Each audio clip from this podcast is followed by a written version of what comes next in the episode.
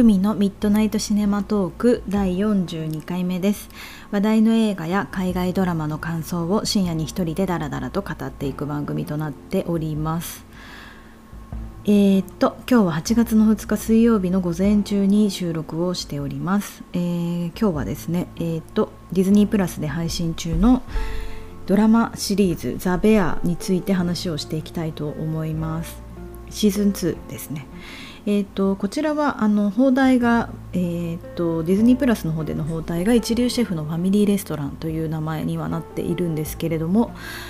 このポッドキャストではシーズン1についても1年ぐらい前ちょうど、第 20回目のエピソードの時に、ポッドキャストでザ・ベアという名前でちょっと配信もしてましたので、感想をちょっと話してましたので、こちらではザ・ベアとそのまま言っていきたいなと思っておりますが、やっぱ本当最高でしたね。つい2日ぐらい前に全部見終わったシーズン2、と言っても全10話で、1話本当20分台から、長い1話だけちょっと1時間のものもありましたけど、あと全部30分以内とかそのぐらい前後とかだったので、本当に一気に見れるぐらいだったっていうのもありますけど、本当面白いですし、本当すごいいい作品だなっていうので、これは激推ししたいと思いまして、今日はポッドキャストめちゃめちゃ久しぶりなんですけれども話していきたいと思います。いろいろ映画とか、2ヶ月ぶりになっちゃったんですけど、映画とかも見てはいまして、ドラマもちょこちょこ見てたりはするんですけど、なかなかそれを、アウトプットしたりとかはちょっとあんまりできてない感じもあったりとか、読書とかもしてるのもあったりとかして、あんまりちょっとポッドキャスト最近撮れてなかったんですけれども、これはさすがに撮りたいなっていうのもありましたし、あとちょっと大変恐縮ながらですね、サクセッションの、エピソード41、1個前のエピソード41のサクセッションの最終話を終えた後のポッドキャストエピソードが妙に伸びちゃったっていうか、すごい聞かれてしまっていて、ちょっと自分的にはちょっと恥ずかしいというか、ちょっと感情に任せて話しちゃったので、ちょっとあれがあんまり変に、再生されてもみたいなのもあってですね、ちょっとそろそろ新しいものをと思いまして、今日はちょっと久しぶりに撮りたいなというのも、思っておりますが、本当に、激推しの作品です。で最近はそうですね、読書とかって言ったんですけど、結構これから公開されるドラマとか、映画の原作を結構たまたまですけど読んでることが多くて、ちょうど昨日に読み終えたのが、花殺し付きの殺人っていう、マーティン・スコセッシ監督の新作が10月とかに控えてると思うんですけども、レオナルド・ディカプリオとか、ロバート・デ・ニーロ、ジェシー・プレモンス主演の、作品なんですけど、その原作を読み終えたりとか、本当すごい作品だったので、これをどんな感じで映画化してるのかなというか、ディカプリオこの役かとか、これはデニーロだよなみたいなのを思いながら読んでたんですけど、結構最初はすごい進むのが遅かったんですけれども、面白さとちょっと先が気になる、ミステリーっぽい展開、実話なんですけどもうミステリー小説っていう感じで、本当すごかったんですよね。で結構最後は一気に読んじゃったんですけど、だったりとか、その前にはヨルゴス・ランティモス監督がまたこれも多分新作として控えてると思うんですけど、哀れなる者たちっていう、原作とかも読んで、これもめちゃめちゃ面白かったりとか、してるので、ちょっとまた新作いろいろ気になるなということで、そう原作ベースのものがあればそういうのも読んだりしてい、きたいなとか思ってます。で今はというか、今日の朝からその読み終えたので、また新しい本何かな読もうかなと思った時に、ドゥニ・ビルヌーヴ監督が結構前から多分言われてたはずで、止まってたのか今もう本当に撮ってるのかちょっとわからないんですけど、ザ・サン罪の息子っていう、ノルウェーだったかな、北欧の舞台の小説があるんですけれども、作家もノルウェーの作家の方ということで、その原作の小説もめちゃめちゃ面白そう。まだ10ページとかしか読んでないんですけど、面白そうなのでこちらも読んでいるっていう感じです、はい、ちょっと前置きというか余談となりましたけれども、まあちょっと8月にあっという間に入ってしまいましたけれども、8月は個人的にやっぱり楽しみな作品もまたいろいろあるんですけど、バービーとかもうグレタ・ガーウィグ本当に、レディー・バードとかストーリー・オブ・マイ・ライフとか本当に大好きな映画作家の一人なので、グレタの新作っていうことでめちゃめちゃ楽しみですし、あとはそうですね、ちょっと見に行ける場所的にちょっと自分の家の近くでやるかどうか定かではないんですけど、クライムズ・オブ・ザ・フューチャー、デビッド・クローネンバーグの新作も、気になってますね。ちょっとなんか映像的にやばそうな感じはしますけど、この辺は8月自分的に気になっている作品で、またそうですね、なるべくいろいろまた今後はポッドキャストでもちょっと語っていけたらなと思っておりますので、という感じです。はい、ということで、すいません、前置き長くなっちゃったんですけれども、今日は早速ザ・ベアについて話をしていきたいと思いますので、よろしくお願いいたします。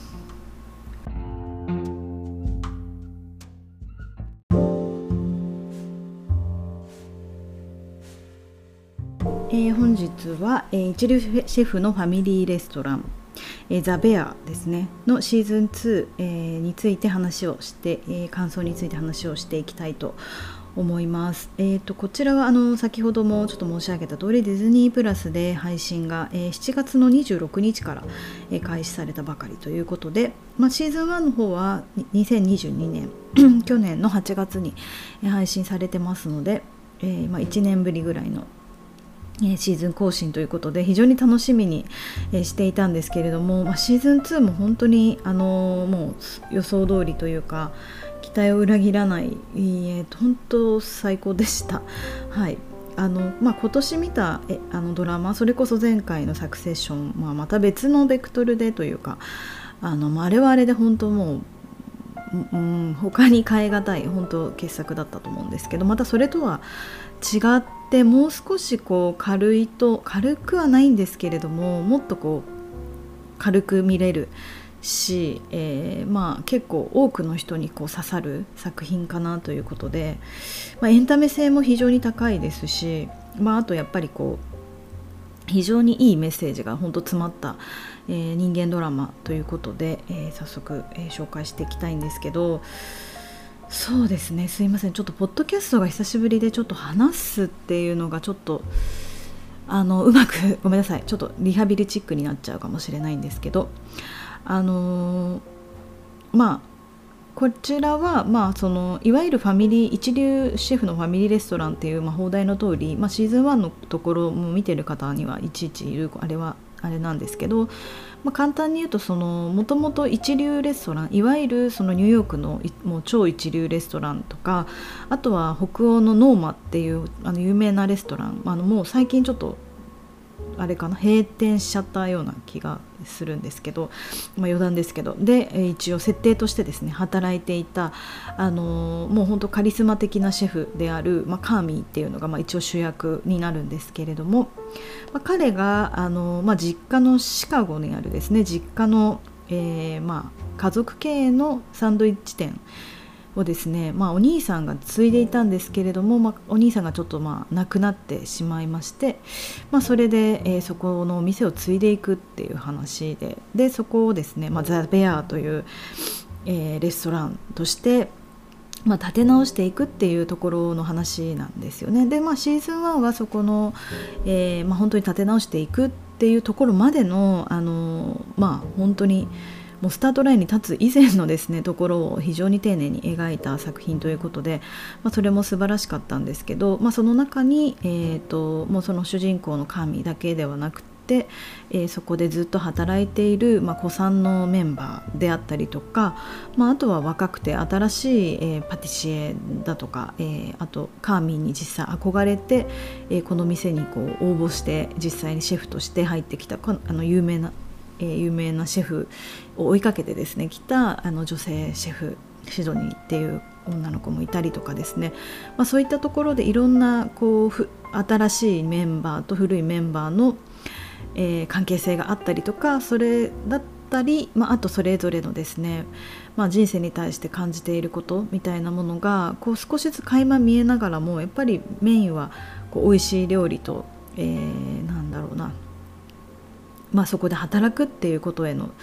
誇りをすごい持った作品だなっていうのがあってですね、非常にもういい作品だったんですよね。ただなんですけど、ただの本当にその、根性的なレストランの、仕事のお仕事映画とかお仕事ドラマみたいな、そういう話では全然なくって、私はあんまりそういうのは好きではないんですけど、っていうよりはなんかこう実際にこう生きている中で正しいと思われることで世の中でこう一般的に言われていることと実際の人生の中で自分がしていることって結構乖離があると思うんですよね。ちょっとうまく言えないんですけど、そういうですね、結構リアリズムがすごく溢れていて、本当にこうそれぞれ誰一人として完璧な人がいないんですよね。本当にカーミーで言えば、自分がこう引っ張っていかなきゃいけないのに、すごくこう部下というか若いメンバーにこう、怒鳴っちゃったりだとか、あとは子さんのメンバーがちょっとこう本当問題を起こしちゃって、ちょっとこう捕まっちゃったりとか、そういうこともあるんですけれども、ただいろいろ問題をこう人生において抱えてはいるんだけれども、でもお互いにこの関係性とか、その人に対する許しだったり理解みたいなところで、その人生っていうのを立て直していけるみたいな、そういうちゃんとメッセージもあってっていうところで、描いてるのは本当にその人生でもあるし、現代のそういうちょっとこう息苦しさみたいなのをかなりこう解いてくれるような作品かなとは思うんですよね。で、例えばその仕事っていうと、その生活とかお金みたいなところにも直結するしとか、あるいはやりがいとか、いろんなこうやりがいだったり、あとは自分の自己実現とか、承認欲求とか、いろんな要素が、仕事とかそう職場っていうところは、関わってくると思うんですけど、そのあたりの、描写の仕方っていうのも非常に絶妙だし、なんかこうこれが常識と言われているものに非常にとらわれている現代の人というか、私たちみたいな現代人はもう本当救われるし、これでいいんだなみたいな風に思わされるんじゃないかなと思います。なので、非常に心が動かされるし、なんですかね、なんかこう世の中でこうスマホの中で起きてることではなくて、本当にちょっとなんか古い名言みたいな感じになっちゃうんですけれども、本当こう目の前の人とその自分の目の前にある料理だったりとか、やらなければいけないことみたいなことにこう一生懸命になるっていう、ただそれだけのことが非常にこんなに心を動かされるんだなっていう、それを見せられるだけでっていうところもですね、本当に感じられる作品でした。非常にちょっと曖昧な表現になってしまって申し訳ないんですけれども。で、私自身ですね、この作品の端的に非常にいいところを、もうちょっとちゃんと話していきたいんですけど、エピソード1から、シーズン1っていうのが、要はそのカーミーがその店を立て直していくっていうところだったかと思うんですけども、シーズン2になると、そこからオープンまでの、じゃあオープンしようってなって、じゃあオープンまでの準備の、シーズンなんですよね。なのでいろんな、メニューをどうするかとか、あとはメンバーがいろんなところに研修に行って自分の仕事とか、そういうものをちょっと見直していくとか、あと本当に店自体の改修、リノベーションというか、をしてですね、店をちゃんとこう火がついて、ちょっとそういう行政の方から許可も下りなきゃいけないとかですね、そういういろんな申請をしなきゃいけないとか、いろんなこう問題、どこにでもあるそのオープンまでのですね、課題みたいなのがずっと描かれていくんですけれども、その中でいろんな、その中にいるメンバーのいろんな人のこうバックグラウンドとかその仕事とか、に対する思いみたいなものがとか家族との関係性みたいなのが一話一話掘り下げられていくんですけれども、まあ、自分的にはというか、まあ、この、ドラマ見てる方とか 見終わった方皆さん言ってると思うんですけど、その中でも本当にエピソード7っていうのが本当に最高でしたね。まあ、これはこれについてだけちょっと今日は話そうかなと思うぐらいなんですけど、まあ、この中に出てくるリッチーっていう、まあ、本当荒々しくて男の人がいるんですね。まあ、彼が一番こう、まあ、子さんっていうとあれなんですけど、その元々のサンドイッチ店の、やってたそのお兄さん、カーミーのお兄さんがやってたサンドイッチ店で、まあ、そのお兄さんマイケルっていうんですけどの、まあ、一番のこう、まあ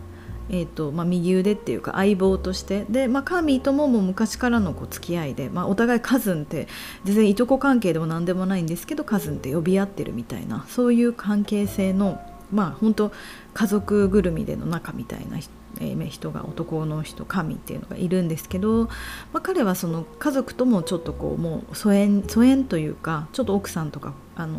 娘ともちょっと関係まあ、離れて暮らしているっていうことで、まあ、たった一人だし、まあ、サンドイッチ店でしかもう当然働いたことがないぐらい、別にキャリアがあるわけでもないし、かといってその調理場にいるわけでもないので、なんか料理ができるわけでもないっていうので、まあ、ホールを仕切ってるみたいな感じなんですけれども、まあ、その彼っていうのがですね、まあ、今回そのザ・ベアっていう、まあ、新しいレストランになるっていうことで、まあ、研修に生かされるっていうのがエピソード7なんですよね。で、まあ、それは多分シカゴの、まあ、一流レストランで、まあ、カーミーはそういういろんなつてがあるので、シカゴなのかな、ちょっと場所わかんないんですけれども、多分そうですね、シカゴだと思うんですけど、超一流店でホールの研修を受けてこいっていうことで彼が行ってくるんですけど、まあ、45歳中年の何の経験も才能もないと思ってる彼が行くんですけど、まあ、その経験を通して、まあ、彼がいろんな変化をしていくっていうところがですね、もう本当にこれは素晴らしいエピソードだったなと思います。やっぱりなんかここで、まあ、ドラマとしての凄さって、まあ、そのもあるんですけど、やっぱ本当にこう本当人って何歳からでも全然やり直すっていう言い方もあれなんですけど、まあなんかシンプルな言い方で言うと本当輝けるんだなっていうのを本当に思ったんですよね。まあ、それは本当に周りのなんかそういうサポートっていうか、まあ、応援ももちろんあってのことだし、まあ、そこに自分がなんかちょっとそのピュアに乗ってみるとか、そういうちょっとしたことだけでなんか本当にまあ、変われるというかで、まあ、それは別にそのこれのすごいいいところがなんか別にそれが直結何かお金的な成功とかなんかこう名声につながるからなんかこう何歳からでもやれるとかそういうわけじゃなくて、まあ、そのリッチ自体はなんかすごくその自分が学んでるっていうことだったりとか、まあ、自分の取り柄とか才能もないって多分思ってた自分がもしかしたらこれ結構やれたんじゃないかなとか、なんか役に立ったんじゃないかなだったりとか、まあ、あるいはそのホールの一流店でのホールの仕事っていうもののそのプロフェッショナルな面に触れた時にすごいなって思ったとか、ただそれだけのこと新しい世界にこう飛び込んだ時のこうワクワク感とか刺激みたいなものを受けた時にすごいこう光ったっていうかその彼自体がすごい輝きを見せたんですよね。でなんかそういう描き方っていうのが、まあ、この作品の本当にいいところだなと思って、それがまあこのエピソードに限らず、まあ、ちょこちょこあるなと思っていて、決してそのなんかじゃあ例えばですけどなんかこの年からでも出世できるとかこの年からでも何か自分の新しいことをやってなんかこう成功できるとか誰かに称賛されるとか別にそういうところじゃないくって、もっと身近で誰にもこう知られることはないかもしれないんだけれども、ただ自分の中ではすごく変わったなとか自分の中ではすごいこの自分の今の目の前の仕事とか人生が楽しくなってきたっていうことだけで、こんなになんか生き生きとした顔になるんだなっていうのをですね、いろんな人の面から見れるんですよね。でそれはやっぱりどこかになんかこうすごい自分だったりとか、あるいはその人生に対しての劣等感みたいなものがそれぞれあったりだとか、まあ、あとうまくいかないなって思ってたけど、まあ、そこから目を背けてたりとかそういうようなことがそれぞれきっとあると思うんですけど、まあ、そういうものに、まあ、向き合うっていうよりはなんかこう信じてみるっていうとあれなんですけど、なんか何か一歩踏み出すとなんかそうやって物事が動くみたいな、なんかそういうですね、非常に、まあ、どこにでももしかしたらあることかもしれないしいいんですけれども、なんかそれを非常にこう可視化させてくれてるというか、丁寧に描いてるところが本当素晴らしいなと思ってます。やっぱ、まあ、リッチーに関して言えばやっぱりその家族ともちょっとこううまくいってなかった時期もあって、でもやっぱこういうレストランを立て直していくっていうところの中で、昨日よりは自分はいい人間であろうと してるとか、そういうのが非常に伝わってくるんですよね。でそう思って目の前のことだけに今一生懸命になるっていう、なんかそれこそがなんか生きてる実感みたいな、なんか人間の一番の喜びなんだなみたいなところをですね、非常に見せられるんですよね。まあ、この作品はまあシーズン1の時もちょっと言ったんですけど、結構それぞれに、いやもうそれ一発アウトだろみたいなことをやらかしちゃうシーンがいっぱいあるんですよね。で一般的にはそんなことしたらもうちょっと人間としてどうなのみたいに言われるようなこともいっぱいそれぞれでやってしまうんですけれども、でもやっぱそこをまあ許すっていうか、まあ、補い合って、でまあ、その店とかその人同士の関係性みたいなのが成り立っていくところを見てると、やっぱなんかこう架空の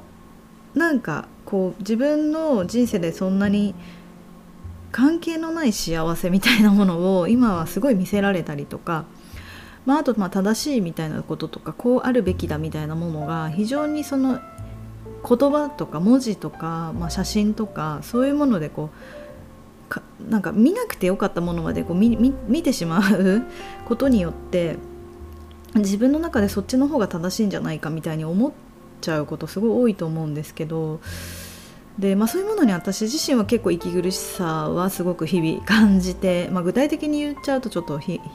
定的になっちゃうのあれなんですけど、日々感じているんですけどことがまああるんですけれども、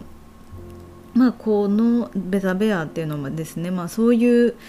まあ、現代の中で、まあ、自分がそうすることでまあ、結果的に自分が息苦しくなってるっていうようなですね、そういう世の中のという、まあ、言い方もしたくないですけど中で、ここまですごい人間らしいというか、まあ、人と人との本当リアルな、まあ、大事にするべきことっていうのが詰まった作品って、まあ、あんまり今ないなっていうところでですね、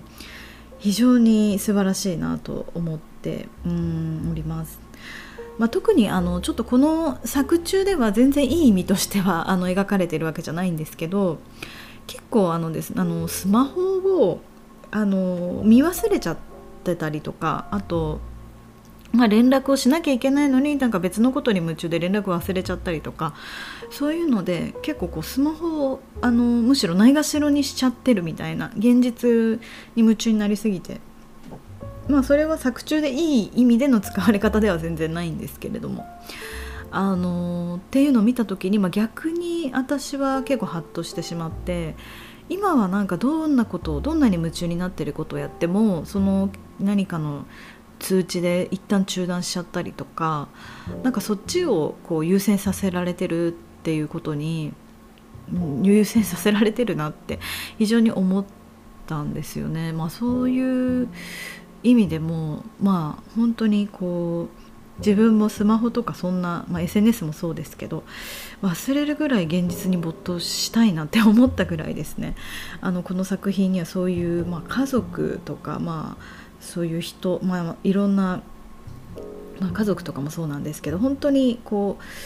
うなんでしょう、暑苦しいその人間的なものっていうのが非常に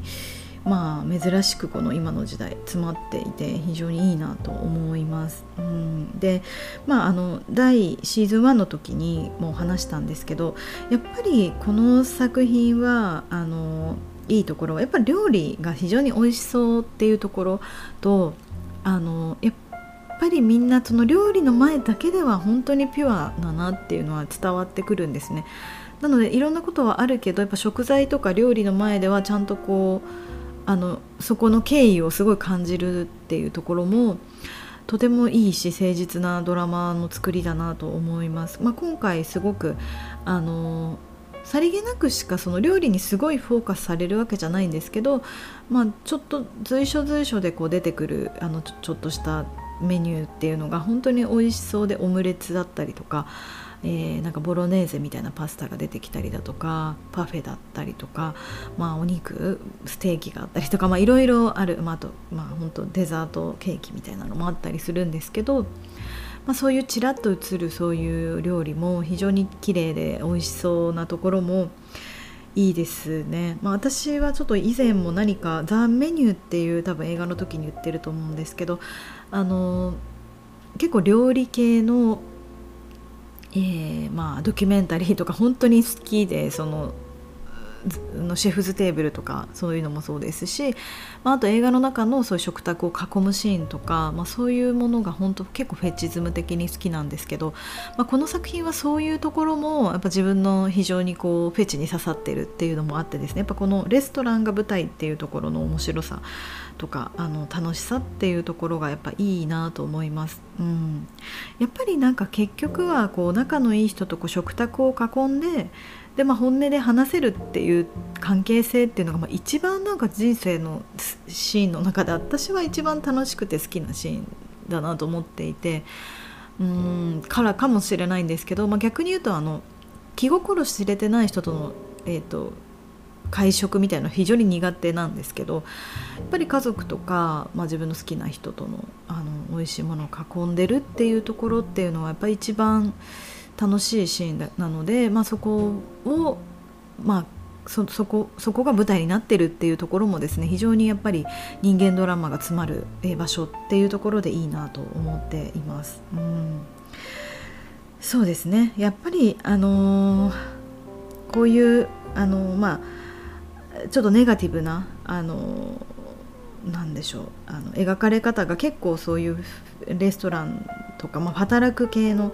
ドラマとか割と多かったり、ちょっと批評的だったり、現代のこう皮肉とかいろいろ込めて描かれがちなんですけれども、このドラマは全然そういう皮肉もないですし、現代批判的ななんかそういうものもあんまりなくって、本当に普遍的な人間のそのドラマがすごい詰まってる作品なので、これは本当どんな方にも見ていただきたいなと思っています。で、シーズン2は本当に何人かスペシャルゲストというかゲストが俳優の方が何人かそれぞれエピソードで登場してくるんですけど、結構それも豪華でしたね。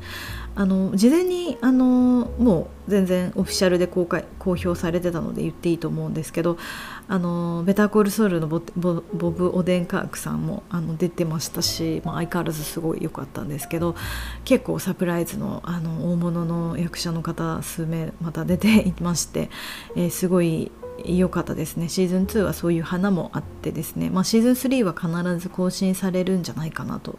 思っているので、そちらも非常に楽しみです。はい、というわけで、こちら本当に、料理とか本当好きな人にもおすすめですし、料理とか、食の、なんか食卓美味しそうな食卓を見るのが好きな人にもおすすめですけど、今こそ見るべき楽しいエンタメ性の詰まった、ドラマかなということで、今日はザ・ベアについてお話をしました。はい、というわけでちょっとごめんなさい、今日もあまり、まとえてない、語りになってしまいましたけれども、また、次回また何か、いい作品があれば話していきたいと思います。はい、ということで、本日もありがとうございます。それではまたお会いしましょう。